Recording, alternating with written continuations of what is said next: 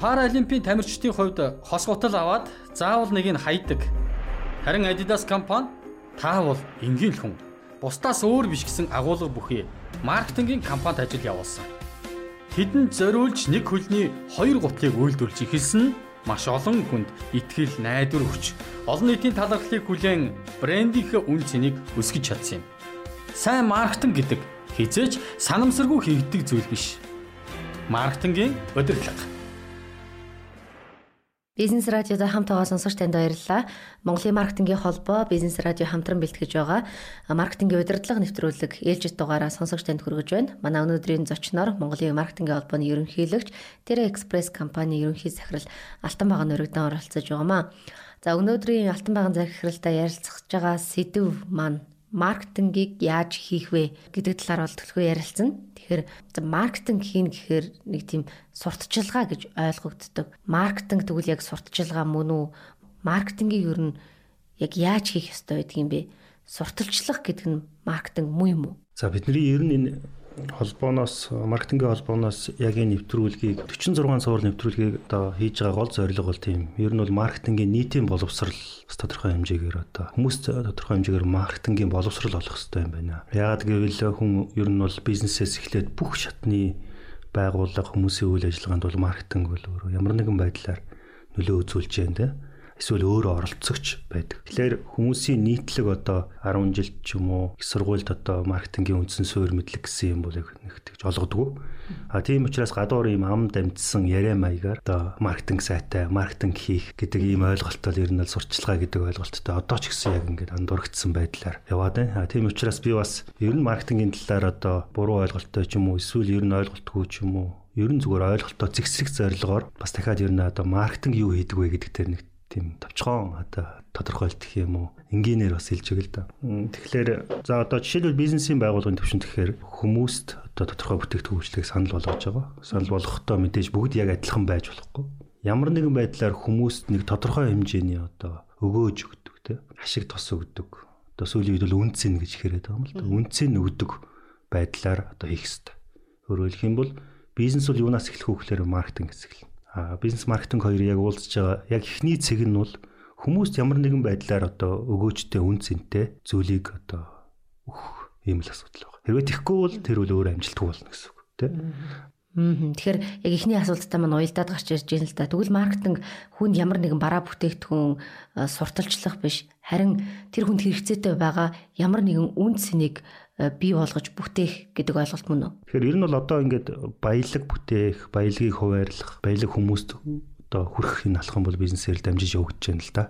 Тэгэл одоо дэлхийд яар л тийм байна. Одоо бидний одоо хүн төрөлхтний түүхэнд олж авсан хамгийн л одоо гол одоо арга гэх юм уу энэ байна. Тэгээ бид тэгэхээр бизнес бол өөрөө зүгээр л ашиг олохоос бол хамаагүй өргөн хүрээтэй одоо юм ажиллагаа болцсон байна. Ер нь бол нийгмийн баялагийг одоо бүтээх, хуваарлах, түгээх хүмүүст хүрэх ийм арга болцсон. А тэгвэл маркетинг гэдэг юу вэ гэхээр маркетинг бол яг тэр бүтээж байгаа одоо бүтээгдэхүүний үн цэнийг бий болгох.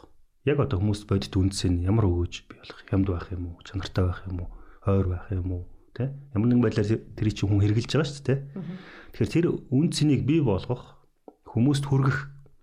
За тэгээд хүмүүстэй тэр одоо тэрийг хүмүүст ойлгуулах буюу одоо харилцах гэсэн ийм гурван шатны үйл ажиллагаанаас маркетинг бүрдэж байгаа. Тэгэхээр зүгээр яг хувилжул болохгүй байх л да. Гэхдээ яг хувлаад үзэх юм бол маркетинг гэж юу вэ гэхлээр одоо үнцнийг буюу одоо тодорхой бүтээгдэхүүн үйлчилгээнийг бий болгох, хүргэх, одоо харилцах те одоо хүмүүст одоо ойлгуулах гэсэн энэ гурван зүйл маань хамгийн гол зүйл маань үнцнийг бүтээх буюу одоо энгийнээр хэлэх юм бүтээгдэхүүн үйлчилгээ хүнд одоо ашиг тустай бүтээгдэхүүн тэгээ ялгаралтай хүнд давуу талтай шин шинэлэг те хүмүүсийн сонирхол татсан.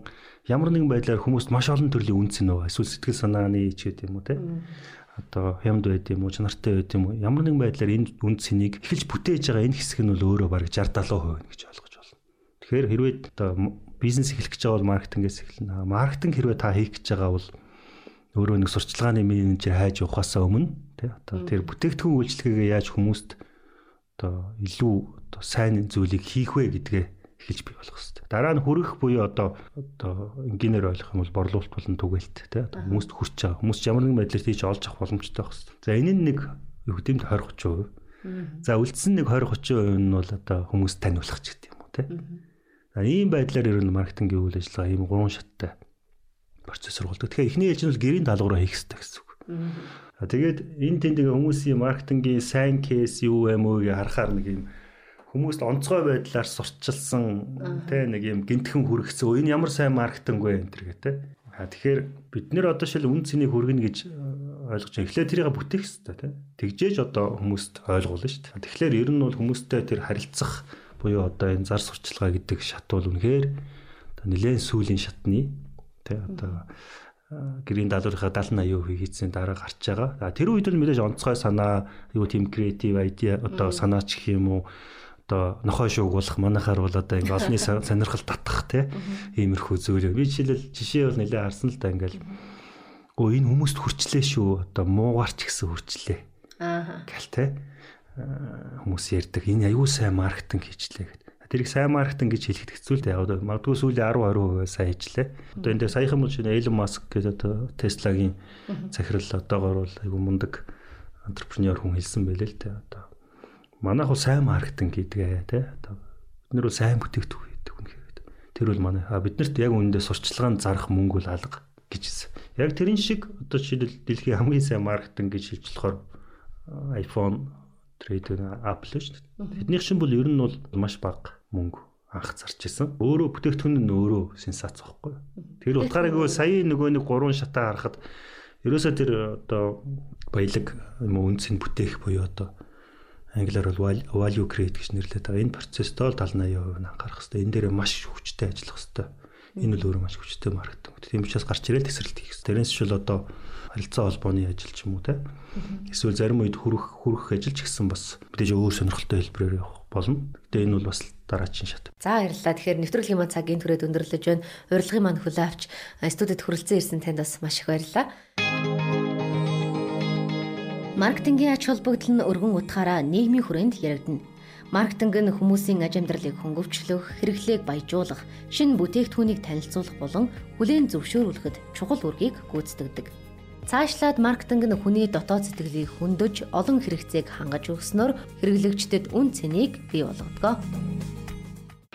Маркетингийн шинжлэх ухаанд гарч байгаа өөрчлөлт, хувьсэл, уран сэтгэмжийн талаар маркетингийн удирдлага нэвтрүүлгээс